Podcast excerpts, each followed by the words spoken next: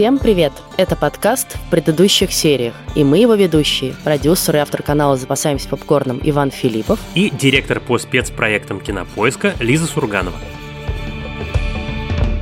И сегодня мы обсуждаем один из довольно громких сериалов конца прошлого года, который, мне кажется, мы просто не могли обойти стороной. Он называется «Шершни». Да, в общем, это наш первый полноценный выпуск в этом году. Предыдущие были либо про сериалы, которые мы смотрим, когда нам хочется что-нибудь пересматривать, либо про сериалы, которые мы ждем в этом году. И вот мы, наконец, возвращаемся к нашему привычному формату и напоминаем вам, что мы будем обсуждать сериал «Шершни» со всеми спойлерами. И если если вы его еще не посмотрели, то я вам советую пойти его и посмотреть, прежде чем будете слушать наш подкаст, потому что иначе вы испортите себе все удовольствия. А посмотреть его можно в медиатеке и на Кинопоиске по нашей с ними совместной подписке. Ну, а сериал этот сделала компания Showtime, нежно нами любимая. Поскольку я недавно узнал, что далеко не все наши слушатели внемлют нашим предостережениям и слушают подкаст исключительно после просмотра сериалов, то, наверное, надо в двух словах сказать, про что сериал. В 90-х самолет с женской футбольной командой, состоящей из девушек-старшеклассниц, терпит крушение в канадских лесах, в такой прям совсем-совсем глуши. И дальше девушки полтора года живут в этом лесу, и, соответственно, у них там разнообразие приключений. А вторая временная линия – это наши дни, когда вот прошло 25 лет с момента катастрофы, и кто-то начинает, женщинам уже взрослым, отправлять странные сообщения, угрожая рассказать, что же они там делали в этом своем лесу. И дальше 10 серий мы пытаемся узнать, что же было в этом лесу и кто же именно рассылает повзрослевшим героиням шантажирующие их письма. Ну и ключевой вопрос, который стоит перед нами, как зрителями с самого начала, мы понимаем, что до наших дней дожили не все. Мы видим пока четырех героинь. Это Шона, Таиса, Мисти и Нетали. Но мы не знаем, жив ли еще кто-то, потому что, собственно, в первой временной линии мы видим изначально гораздо больше девушек, раза в три три, наверное, примерно, плюс их тренер, плюс мальчишки, а, и доживает Трэвис. И, собственно, вот мы видим как бы историю гибели Трэвиса, возлюбленного одного из героинь, и начинается, собственно, расследование этой загадочной смерти в том числе. Вообще, мне кажется, что вот это очень крутой ход, разделить сериал на две временные линии, да, которые все время дополняют и дорассказывают друг друга. И вот кто-то пишет про эту временную линию из 90-х как про флешбэк, ну и там, наверное, с технической точки зрения, да, это действительно флешбэк, но для меня это абсолютно... Все-таки флешбэк это обычно как бы разовая такая штука или там серия флешбэков, да, но она не становится полноценной историей, как в Лосте, например, было. А здесь мы видим две абсолютно полноценные сюжетные линии, да, в которой разные персонажи, они как-то развиваются, с ними что-то происходит. И то, что происходит в одной, объясняет э, то, что происходит в другой, и наоборот. И это прям очень круто. Я с тобой совершенно согласен. Конечно, это никакие не флешбеки, это совершенно полноценная самостоятельная сюжетная линия. И, конечно, ужасно интересно все все-таки что будет дальше. Вот это со мной бывает не очень часто. Мы все смотрим много сериалов, и далеко не все сериалы мы смотрим так, что закончился первый сезон, давайте скорее уже снимайте второй. А шершни такие. Какая мысль меня все время не оставляла во время просмотра, это то, что мне прям жалко, что не вручается Эми кастинг-директорам потому что человек, который кастил сериал «Шершни», это, ну, я не знаю, бог кастинг-директоров. Я не понимаю, как это возможно. То есть, ладно, что они внешне похожи. Ну, то есть, последний раз со мной такое было, когда я смотрел «Тьму», но здесь кастинг круче, чем в «Тьме», потому что он как бы более амбициозный, здесь больше героинь. И главное, что ты понимаешь, как юная Нетри, которая такая вся из себя невероятная красотка, превращается в Нетали взрослую, и ты понимаешь, как бы в этом превращении особая отдельная драма. У тебя внешний вид взрослой героини, он как бы продолжение драматургии, а не просто какое-то кастинговое решение. Это невероятно круто. Я за этим наблюдал отдельно. Но так получилось смешно, что я посмотрел «Шершней» два раза от начала до конца. И я хочу тебе сказать, что во второй раз я получил больше удовольствия, потому что я уже следил не за сюжетом, а за какими-то такими вот деталями. И, конечно, следить за деталями удивительно интересно. Вместе с тобой целая уже фан-база на Reddit и куча тредов, в которых они разбирают все мелкие детали. Причем ну, я вот прочитала сейчас несколько интервью с шоураннерами, некоторые детали прям совсем в сторону, как бы люди чего-то там отгадывают, вообще не то, что имелось в виду. А про кастинг я хочу сказать, что да, это действительно очень здорово сделано, при том, что как бы взрослые актрисы, да, это очень крутые актрисы, и маленькие актрисы, в смысле юные актрисы, как они к ним подходят. И я читала интервью с актрисами взрослыми, которые рассказывают, что каждая общалась со своей парой, да, вот с юной актрисой, которая играет ее в юности, и как они друг друга дополняли, объясняли, а почему ты себя ведешь здесь так, а здесь так, а что у тебя там написано в сценарии, а как тебе это объясняли. То есть, ну, они помимо того, что они друг другу объясняли, что там вообще происходит, они, конечно, все время общались именно для того, чтобы сохранить вот это ощущение, да, что это один и тот же человек, да, что она себя ведет вот так, и это там сохраняется во взрослом возрасте. При этом, конечно, интересно, что у девушек, в смысле, которые играли футболисток в юности, у них в некотором смысле было больше возможностей задать тон, да, для героинь. Вот как бы вот какая она была в юности, а вот во что это вылилось действительно потом во взрослом возрасте, и ты прав, это действительно очень здорово сделано. Есть такой очень классный сайт, называется Vox. Вот есть журналистка расследовательная, а Vox – это журналистика объяснятельная, такая полупоп-наука. Так вот, там вышел текст, который мне страшно понравился, который сравнивает сериал «Шершни» с сериалом «Лост», и говорит там вот что – что мы привыкли к сериалам со структурой типа секретных материалов или остаться в живых. То, что называется структура шкатулки с секретами. У тебя есть один большой вопрос. Тебе нужно найти на него ответ. Но этот большой вопрос делится на кучу маленьких вопросов. И ты находишь на каждый вопрос ответ, и вдруг оказывается, что за этим ответом скрывается не истина, а еще 10 вопросов помельче, и так этот вот бесконечный-бесконечный клубок, пока не оказывается, что все это снилось собаке, которая попала в автокатастрофу. Так вот, «Шершни», с одной стороны, формально, внешне, выглядят как такой сериал, говорит автор Vox, но на деле им не являются. И, собственно, с этим связано разочарование очень у многих. И мне прямо в Инстаграм пришли очень многие люди, я очень много в каких-то сайтах читал, что люди расстроены финалом, потому что они ожидали финала вот такой шкатулки с секретом, что мы узнаем ответы на все вопросы, и, значит, все нам объяснят, все нам станет понятно, а вместо этого мы, значит, двигаемся дальше. Мне ужасно нравится вывод. Собственно, в чем отличие главное шершней? В том, что эта история не про загадку, а про героинь. Потому что наши героини, наши взрослые героини знают ответы на все вопросы, которые мучают нас, зрителей. Они знают, кого съели, они знают, как они выбрались, они знают все. И эта история про них. И как бы нам, зрителям, должно быть интересно, что с ними будет дальше, а не вот та часть, как бы, которая загадочная. И вот это вот такое смещение акцентов, оно как раз делает для меня сериал особым, потому что мне ужасно понравилась эта мысль, когда я второй раз смотрел вот именно с этой точки зрения, посмотреть на это как человеческую историю, а не как такой формальный набор загадок, на которые нужно узнать ответы, то это, конечно, производит гораздо больше впечатлений. Тут все-таки поправка некоторые, они знают все, что с ними произошло, ну или, наверное, знают почти все, что с ними произошло в 96 1996 году, но они, очевидно, не знают, что с ним происходит сейчас, да, и почему это все с ним происходит. То есть все-таки загадка там есть, поэтому они пытаются выяснить, Трэвис, вот он покончил с собой или его убили, кто рассылает эти открытки, что это за журналистка или не журналистка, да, ну и так далее, кто снял деньги со счета Трэвиса. То есть на самом деле вопросы все эти есть, но мне кажется, что как не смешно, вот судя по комментариям в инстаграмах наших с тобой, почему-то людей больше всего разочаровал тот факт, что они так и не увидели акт каннибализма реальный. Ну, я, наверное, понимаю, почему, да, потому что первая сцена сериала очень мощная, ну, страшная, да, настолько, что ты прям думаешь, может быть, мне не надо это смотреть, может быть, на самом деле я не хочу смотреть сериал про то, как красивые девушки охотятся друг на друга в зимних лесах и зажаривают друг друга на костре. А дальше все, да, это как бы сцена проходит как морок. Может быть, это вообще сон был какой-то.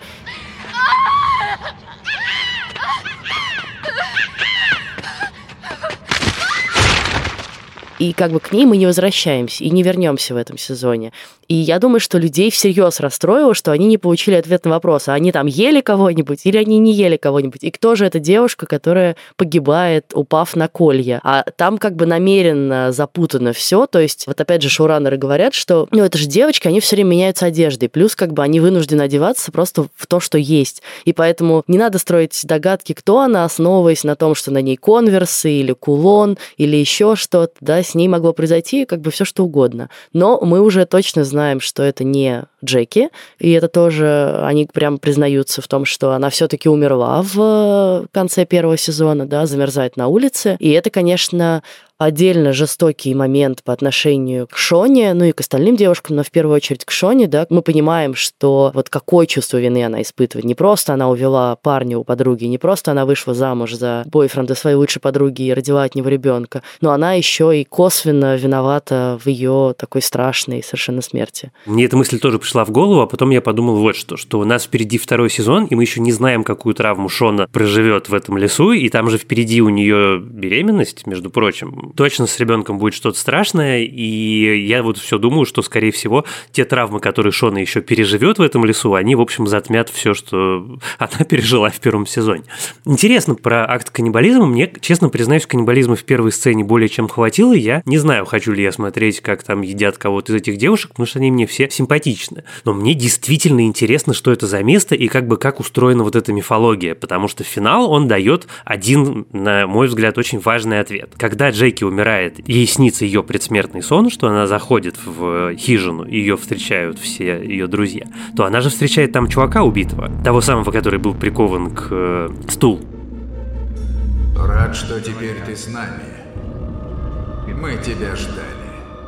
То есть получается, что там какое-то вот это вот пространство, связанное с духами, и что-то точно есть паранормальное и сверхъестественное, и не просто так Джейки убили, и у меня ощущение, что во втором сезоне мы как-то к ней еще тем или иным образом вернемся. Ну, мне это как-то стало понятно еще в одной из первых серий, где они вот этот проводят спиритический сеанс, и какой-то дух, да, мы видим, как он как бы несется к этой хижине, и вдруг вселяется в Лотту. И дальше вот к чему это приводит в финале, где она, в общем, фактически становится таким основателем секты. Мне очень интересно узнать из второго сезона, что, собственно, было с Лотте, как она выжила, и что она вообще им там всем устроила, и что она делает сейчас. Мы видим, что там, ну, помимо паранормальных явлений, есть реальные какие-то чуваки-сектанты, которые носят на шее вот эти кулоны со странной пронзенной девочкой. Э, изображение, которое мы видим на протяжении всего сезона, да, то на дереве, то еще где-то.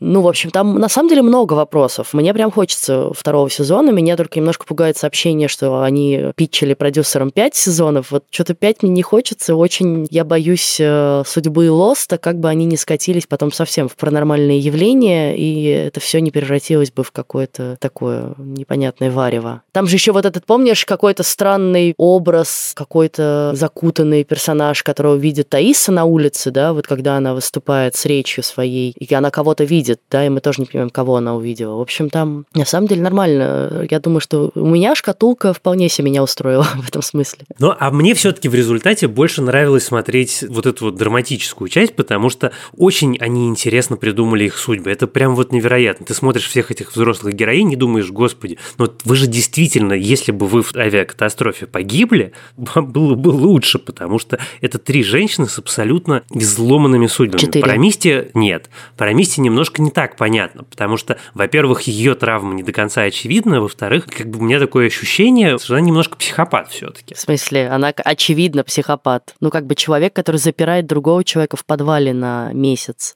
Я имею в виду Мисти Юную. Мисти Юная а, тоже, в общем... Нет, Юная Мисти тоже психопат. Если я все правильно поняла, она разбивает ящик, который помог бы их обнаружить. И я думаю, что, ну, как бы, как я для себя это объясняю? Она это делает, потому что она, наконец, в этом лесу почувствовала себя нужной, почувствовала себя важной впервые в жизни, да, до этого ее все задвигали на второй план, все над ней смеялись, а тут как бы она обладает какими-то знаниями и навыками первой помощи, как будто она готовилась к такой ситуации, знаешь, или всегда была готова. Она очень быстро сориентировалась, она хладнокровная, она готова отрезать ногу и прижечь ее. Ну, то есть вещи, на которые там 17-летняя девушка в стрессе и в шоке, ошибки, вряд ли решится. И когда она понимает и находит этот ящик и понимает, что сейчас их тогда найдут быстренько, ну или боится, что их найдут, да, она его разбивает и фактически обрекает их всех вот на эти 19 месяцев в лесу. Да-да-да, я с тобой совершенно согласен. И мне кажется, что взрослая Мисти, ее травма в том, что они выбрались из этого леса. Там она была королевой, здесь она кто? Опять медсестра, да, над которой опять все смеются, с которой не общаются ее подруги. Это такая грустная тоже жизнь, но абсолютно психологическая психопатическое, конечно. Нет, там вот эти вот, знаешь, э, я такое очень люблю, когда ты какие-то по-настоящему важные вещи про героев понимаешь из небольших деталей, когда вот в проброс мы узнаем, что 25 лет с Мисти никто из них не говорил. И это прям круто. И я думаю, что это на самом деле не просто так, что это связано не с тем, что она неприятный человек, а с тем, что она сделала в лесу. А во-вторых, конечно, разговор, когда Таиса и Шона, вот когда Таиса начинает ходить во сне, и когда она, испугавшись, приходит переночевать к Шоне, и они сидят в спальне и обсуждают, а как бы пошли их жизни, если бы самолет не упал. Я собиралась учиться в Брауне. Думала, встречу какого-нибудь печального лохматого юного поэта, который выпускал школьный литературный журнал. Мы бы с ним враждовали по-черному, пока, ну, понимаешь? Да-да. А потом он бы в меня влюбился из-за моих рассказов. Но я бы разбила ему сердце, потому что... О, нет. Да, потому что я бы уехала в Европу и встретила бы там Франсуа. Ну да, ну да, ладно. А я собиралась поступить в Гарвард. На юридический, а также на историю и философию. Встречаться с красивыми женщинами, играть в футбольной команде и стать лучшей на курсе. Потом я хотела защититься в Колумбийском и добиться стажировки в крупнейшей юридической фирме в городе. И ты всего этого добилась? Да. Но если честно, все это не кажется мне настоящим. И вот эта сцена, конечно, абсолютно душераздирающая, потому что, ну, про Шону и так все понятно, более-менее. У нее такой очень, ну, очевидный человек, даже не с изломанной психикой, а человек, которому эту психику изломали, но потом она взяла и как бы на морально-волевых решила, что нет, я не сдамся, я буду, значит, шарашить. И вот она шарашит. И Таис, которая, очевидно, прямо такой вот высеченный из цельного кремня человек, который прожил жизнь ровно так, как себе запланировал, и понимает, что она глубоко несчастна. Мне очень нравится «Шершни» тем, что это очень сбалансированный сериал. В нем есть мистика, в нем есть загадка, в нем есть триллер, в нем есть невероятная драма, и в нем же есть комедия, потому что там периодически какие-то дико остроумные сцены и реплики. Но при этом вот эта драматическая часть, она как-то, мне кажется, особенно важна. Если бы ее не было, мне кажется, мы бы с тобой сериалы не смотрели, не обсуждали. Потому что на самом деле сериалы про выживание да, в экстремальных условиях и даже там какую-то мистику мы уже видели, и тебе не очень хочется это смотреть. А здесь сериал, который изначально предлагает совершенно другую другой взгляд на эту историю. Это не просто история про выживание в лесу. Это история, а что потом с тобой происходит. Вот ты выжил, вот ты выбрался, а как это влияет на твою жизнь?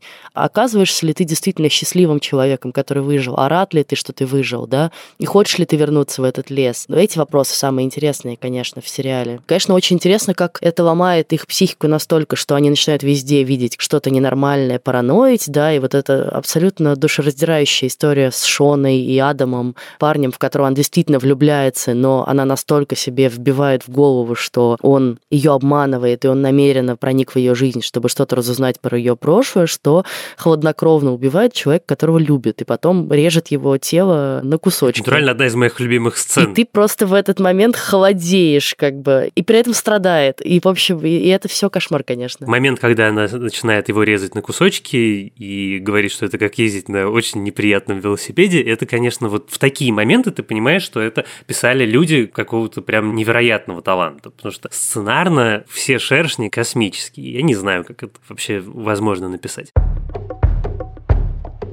ты вспомнила Адама, а у меня любимый по итогам первого сезона, у меня любимый герой и любимая вся история – это Джефф, это ее муж. Это просто вот момент, когда ты понимаешь, на самом деле у него не было романа, что он верный муж, что он знал все ее тайны и хранил и был готов, что он действительно хороший человек, что в отличие от всех его окружающих, он хороший человек. Ну как, кроме того, что он их обманом шантажирует? Ну, он это делал ради доброго дела. Тут я просто поставлю под сомнение его благие побуждения потому что врет он не из благих побуждений, не ради мира во всем мире, а из эгоизма, да, чтобы спасти свой собственный бизнес и свою шкуру, потому что он задолжал. И как бы он ломает э, жизнь э, снова женщинам, которые пережили страшную травму и напоминает им о ней. Это бизнес, который кормит его жену и дочь, я хотел тебе напомнить. Окей, но э, как бы он сам, как сказать, завел их в эту ситуацию все-таки. И далеко не каждый человек, у которого все не так идет в бизнесе, начинает шантажировать других ради денег. Согласись, не самый очевидный выход. Это правда, но в любом случае он у меня любимый герой, и вот вся его линия, она придумана особенно остроумно, потому что вот в момент этого понимания, когда это все начинает рассыпаться, и когда все, что ты думал, а ты был абсолютно уверен, что да, у него роман, да, он, в общем, не очень порядочный человек, а шантажирует кто-то другой, наверняка это Адам шантажирует, потому что иначе кто бы еще мог зайти в этот шкаф, обсыпанный блестками. Это очень круто придумано. Правда, один из моих любимых моментов в сериале. Моя любимая героиня в сериале это Шона, потому что мне очень нравится наблюдать, как ее колбасит из крайности в крайности. Вот она такая вроде как смирная девочка при абсолютной, да, первой красотке, при королеве школы, то, что называется, королеве бала школьного, скромная, тихо, врет подруге, спит с ее парнем, тайком заставляет его признаваться ей в любви, потом, значит, снова как бы дружит с этой девочкой, потом в итоге восстает идет против нее и как бы отстаивает свое право на то, что она хочет делать, э, и чтобы ее не задвигали на второй план. Но еще во взрослом возрасте, конечно, вот это тоже, да, мечущаяся душа между такой благополучной домохозяйкой, у которой все нормально и которая довольна своей жизнью, до женщины, которая бросается просто в какой-то безумный роман, буквально спит с чуваком в супружеском в своей постели. Ну, в общем, это очень классно. И моя любимая сцена это где она говорит с дочерью, когда, помнишь, ей дочь говорит, ну, типа, вот, э, значит, теперь э, ты будешь э, следовать моим условиям, иначе я папе расскажу про твоего этого парня. И та такая, ну, давай сядем, посчитаем, значит, сколько мы потратим на развод, на что уйдут все деньги, отложенные на твой колледж, как ты будешь жить потом. Давай посмотрим, что именно ты предлагаешь. Для начала, ты хоть представляешь, сколько стоит адвокат по разводам?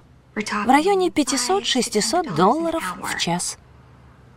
Сейчас на твоем счету для колледжа лежат примерно 12 тысяч долларов. Конечно, хотелось бы, чтобы сумма была посерьезнее, но все равно можешь с ней попрощаться.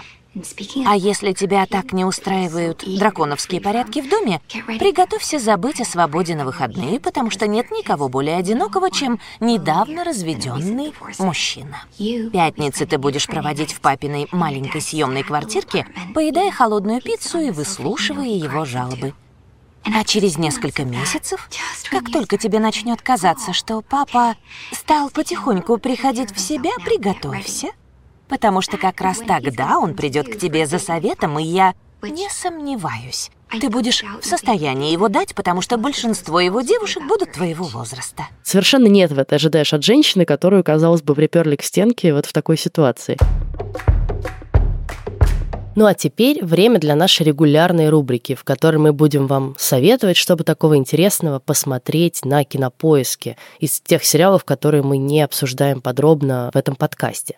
И сегодня я хочу э, рассказать вам, что вышел второй сезон сериала «Засланец из космоса». По-английски называется Resident Alien. Мы в августе с вами обсуждали первый сезон этого сериала, он нам очень понравился. Это такой ситком, а даже, наверное, драмеди про пришельца, который оказывается в теле местного доктора, диктатора, и перед которым стоит задача уничтожить Землю. Но он постепенно знакомится с людьми, проникается к ним симпатией и уже не хочет уничтожать Землю, а хочет просто вернуться домой. И вот в конце первого сезона он, наконец, улетал с Земли, но обнаруживал, что в его корабле спрятался маленький мальчик, тот самый, с которым у него были контры весь первый сезон. Расскажи всем, что я пришелец. Можешь залезть на самую высокую башню в городе и орать на всю округу.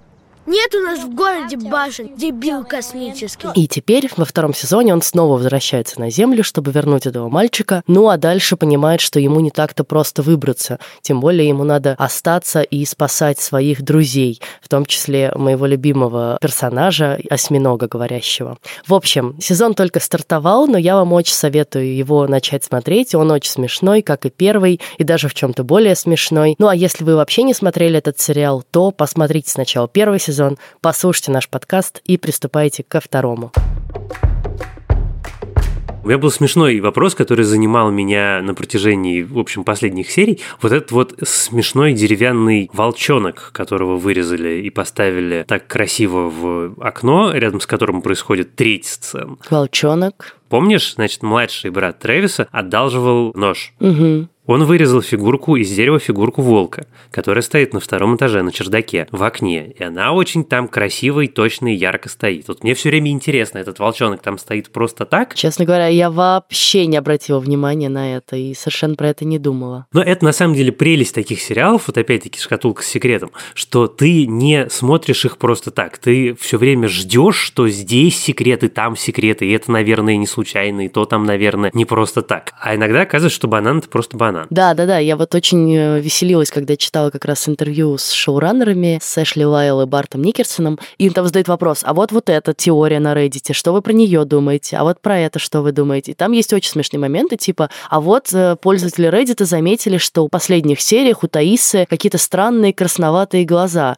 Это с чем-то связано? Ее тоже какой-то демон захватил? Они такие, ну, вообще-то мы просто, у нас там актрисы вынуждены были носить цветные линзы, чтобы у них совпадал цвет глаз там в юности и во взрослом возрасте. И это просто цветные линзы, наложенные на ее естественный цвет глаз. Вот, и какие-то такие штуки. Ты понимаешь, что люди просто адски заморачиваются, там скриншотят, выискивают какие-то оттенки, а на самом деле Варчик просто открывался. Или, например, вот э, тоже удивительно, там есть сцена, где Шона, помнишь, э, приезжает с мужем, с Джеффом, приезжают в гости к родителям Джеки. И это такой регулярный ужин, мучительный совершенно для всех.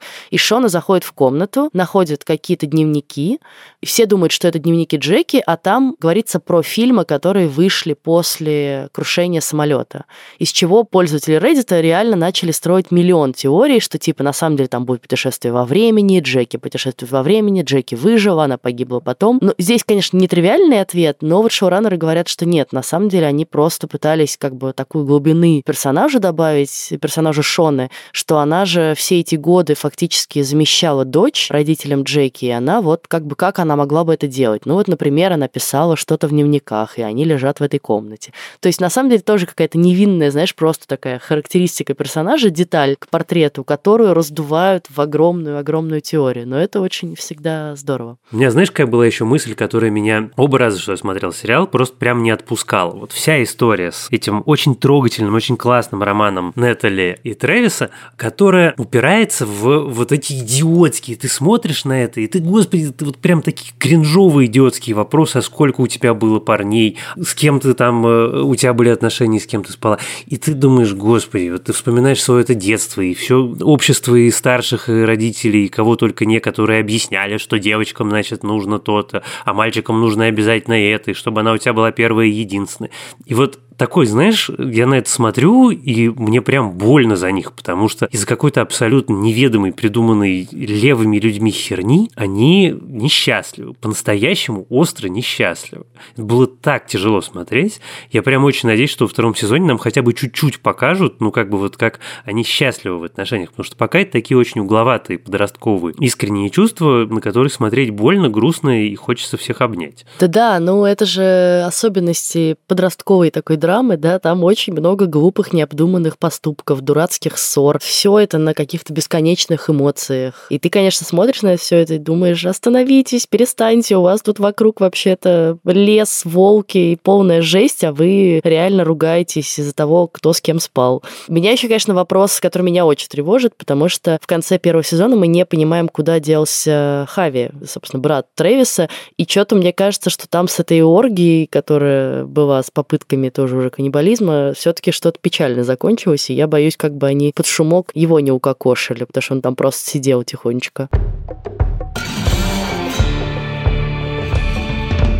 Знаешь, про что я хотел еще поговорить? Вот во всех практически обсуждениях и комментариях про сериал «Шершни», включая бессмертный комментарий Сарика Андреасяна, который не понял сериал. И, в общем, если вам нужна была рекомендация, почему это лучший сериал, его нужно смотреть, вот, в общем, вот она. Ну, может, он послушает наш подкаст и поймет. Послушай, нет, мне кажется, в том, что он не понял, как бы этот сериал, и ему показалось нелогичным поведение этих героинь, ответ на вопрос, почему он снимает такое кино. Потому что, чтобы снимать хорошее кино, нужно понимать, как устроена человеческая человеческая коммуникация и как, в принципе, люди функционируют, и как бы испытывать какую-то хотя бы базовую эмпатию к людям на экране. Так вот, меня очень, конечно, всегда интересует вопрос логичности или нелогичности поведения героев на экране. Вот мы, зрители, смотрим и думаем, почему он сделал так, а почему он не сделал иначе. Вот, например, давай вспомним историю с тем, как на Вен напали волки. Вот на Вен напали волки, значит, все, всех победили. Таис застрелила волка из ракетницы, забила его топором. После этого они ее собираются хоронить, ну, в смысле, кремировать на костре. Почему они не проверили у нее пульс? Задает вопрос, совершенно резонный, кстати, вопрос зритель.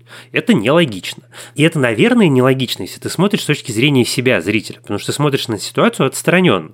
Для тебя это нелогично. А если ты смотришь на ситуацию глазами 17-летней девушки, у которой только что любимую загрызли волки, отгрызли ей пол лица, она только что во тьме забила волка топором, вокруг лес, впереди смерть, голод отчаяние, то, наверное, как бы сразу же вот эта система координат, она для тебя меняется. Ты понимаешь, что да, может быть, в этот момент ты не проверил пульс, потому что ты видишь человека, у которого нет пол лица, и надеешься, может быть, что у него нет пульса, потому что у него нет половины лица. И я что-то как-то каждый раз очень, ну, из-за этого даже не то, что раздражаюсь, просто переживаю, потому что, ну, как бы смотрим с нашей точки зрения на события, которые происходят не с нами, а с очень конкретными героями, которые находятся в предельно экстремальных обстоятельствах. Конечно. Да я бы этого волка там с полпинка вообще с ним разделался. Я просто смеюсь, потому что перед э, записью наш продюсер Женя Молодцова спросила меня, а страшный ли это сериал. Я говорю, да нет, там не особенно, там всего-то пара страшных моментов. А потом ты стал рассказывать про эту сцену с волками, она действительно очень страшная. Я просто смотрела с закрытыми глазами. Но там их действительно немного на сериал, но вот парочка таких, что у тебя потом кровь стынет в жилах. Но меня, конечно, в этой сцене потрясло даже ее начало, да, где Таиса сначала издевается и не верит во все эти, значит, мистические видения, а потом, оказывается, обнаруживает себя, точнее, на дереве, да, с этим амулетом, залезший куда повыше, не разбудивший друзей. Ну, это просто кошмар, да, как она себя в этот момент чувствует, как они себя в этот момент чувствуют, как чувствует себя Вен, в которую просто предали и фактически бросили этим волкам на съедение. И амулет отобрали. И амулет отобрали, да, в который она еще и не верила. Кстати, знаешь, на самом деле, какой у меня вопрос? Я понял, у меня есть один вопрос, ответ на который мне очень хочется узнать во втором сезоне. Вот этот алтарь, который сложен в подвале у взрослой Таис, это она его сложила? Я думаю, да. Ну, короче, я для себя это так ответила. Она лунатик, который не отдает себе отчета в собственных действиях. Она, Женя, прости, убила их собаку и принесла кровавую жертву, мне кажется, чтобы победить на выборах. Ну, вот эта теория, которой я придерживаюсь, и тоже, но с другой стороны, мне очень не дает покоя их сын, потому что с их сыном что-то, очевидно, в общем, не так. Слушай, он свою маму каждую ночь видит на дереве, сидящей за его окном, и жрущую землю. Как очевидно, с ним что-то не так. Это очень страшное зрелище. Кстати, сцена, в которой Таисия молодая ест землю, тоже, пожалуй, одна из самых страшных в сериале. Потому что это еще и снято ужасно совершенно. Но вообще, конечно, когда ты начинаешь разбирать шершни на составные части, ты видишь, как работает каждый из них. Вот каждый жанр. Хоррор работает, драма работает, комедия работает. Это совершенно удивительно. Мне, может быть, знаешь, на самом деле, какая вещь была непонятна. Э, если Мисти знает, что вот эту журналистку, которую она заперла у себя в подвале, наняла Таисия, зачем она ее потом убивает? В смысле, я думаю, что Мисти не так проста, как всем кажется, и что вот эта журналистка или расследовательница ей говорит, тебе надо книжку издавать, все, что ты рассказываешь, это твоя история, все должны тебя услышать. И как бы она пытается за счет этого умилостивить Мисти и выбраться из ее дома, Мисти как бы делает вид, да-да-да, конечно, ах, мне это так льстит, ну, конечно, давай ты мне поможешь книжку издать. Но на самом деле видит, что та совершенно неискренне к ней относится, как и все люди, да, боится ее, просто врет ей в лицо, чтобы чтобы свалить оттуда. И я думаю, что ее это бесит настолько, что она ее убивает. Типа, вот тебе за твое вранье наглое. Может быть. Но то, что Мисти не так проста, как кажется, это прямо совершенно очевидная, мне кажется, вещь. Да, и мне очень нравится финальный кадр э, сезона, где мы видим, во-первых, Лотты, да, которая какую-то приносит жертву или какое-то произносит заклинание. И за ее спиной мы видим Вен и Мисти, которые встают на колени. То есть мы уже на самом деле догадывались на протяжении сезона, как сложится расклад сил, потому что там же должны образоваться разные кланы, да, которые как-то борются друг с другом, как мы знаем из первой сцены и из синопсиса. И вот они должны образоваться, значит, они должны как-то поругаться и разойтись из-за чего-то. И вот мы видим зарождение одного такого клана. И я думаю, что во втором будут рациональные люди, типа Таиса, Шона и Нетали. Ну и тренер там, например, еще. Последнее, наверное, что я хотел сказать про шершней, это то, что вот эта мысль о том, что выжили не только четверо, а что девочек, которые в настоящем могут появиться их больше, она мне, знаешь, еще почему очень нравится? Потому что это значит, что после колоссального успеха первого сезона они могут каких-то обалденных актрис на эти роли во второй позвать. И что там без того выдающихся актерский состав может пополниться какими-нибудь там суперизвестными именами. Я все жду, когда они начнут объявлять. Я думаю, что они довольно скоро уже это сделают. Да, в общем, мне кажется, что можно бесконечно обсуждать разные детали и теории, связанные с этим сериалом, но нам будет очень интересно услышать ваши идеи и ваши ответы на вопросы, которые мы здесь сегодня поднимали. Наверняка вы заметили что-то, чего не заметили мы, прочитали что-то, чего не успели прочитать мы. Напишите нам, пожалуйста, об этом. Мы с интересом все изучим и в следующем выпуске самые интересные ваши теории и ответы обсудим. Пишите нам, пожалуйста, на почту подкаст собакакинопоиск.ру или в группу в Фейсбуке, она тоже называется в предыдущих сериях. А в следующий раз мы обсудим русский сериал. Он называется «Почка». Он вышел на платформе Кион. Нам с Лизой, я думаю, вы уже догадались по нашим инстаграмам, этот сериал очень понравился, и нам кажется, что в нем есть очень много всего, что можно и стоит обсудить. Поэтому, если вы еще «Почку» не смотрели, мы решительно вам рекомендуем это непременно сделать. Да, сериал «Почка» — это на самом деле такой мини-сериал, ну, по крайней мере, пока. И мне кажется, все-таки они не будут его продлевать дальше, потому что там довольно цельная история, рассказывающий о жизни молодой, но уже очень успешной инструкторши по пожарной безопасности, которую играет Любовь Аксенова, абсолютно насквозь коррумпированной, вымогающей взятки в любом месте, куда она приходит с проверкой от храма до ресторана, и вдруг обнаруживающий, что у нее отказали почки, ей осталось жить три месяца, и ей нужно срочно найти донора, и она начинает вот этот поход крестовый по всем своим родственникам, близким, э, не близким, в попытках найти человека, который согласится вот ей, попортившей всем им жизнь, отдать свою почку. И это очень крутой драмеди, в котором можно найти оттенки и дряни, и звоните Ди Каприо, и мы про все это подробно в следующий раз поговорим. На этом наш сегодняшний выпуск завершен. Пожалуйста, слушайте нас на всех платформах от Яндекс Музыки и Apple Podcasts до CastBox и YouTube. Оставляйте нам комментарии, ставьте лайки, сердечки, пишите отзывы. Мы очень ценим, что вы нас слушаете. А я еще напомню, что можно следить за нашими с Ваней инстаграмами, в которых мы регулярно рассказываем, на самом деле, о сериалах, которые мы смотрим, и которые мы с большой вероятностью будем потом обсуждать в подкасте.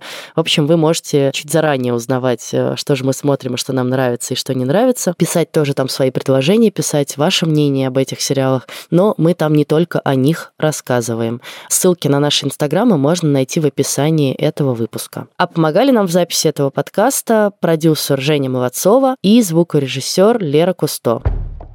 С вами были Иван Филиппов и Лиза Сурганова. Пока. Пока.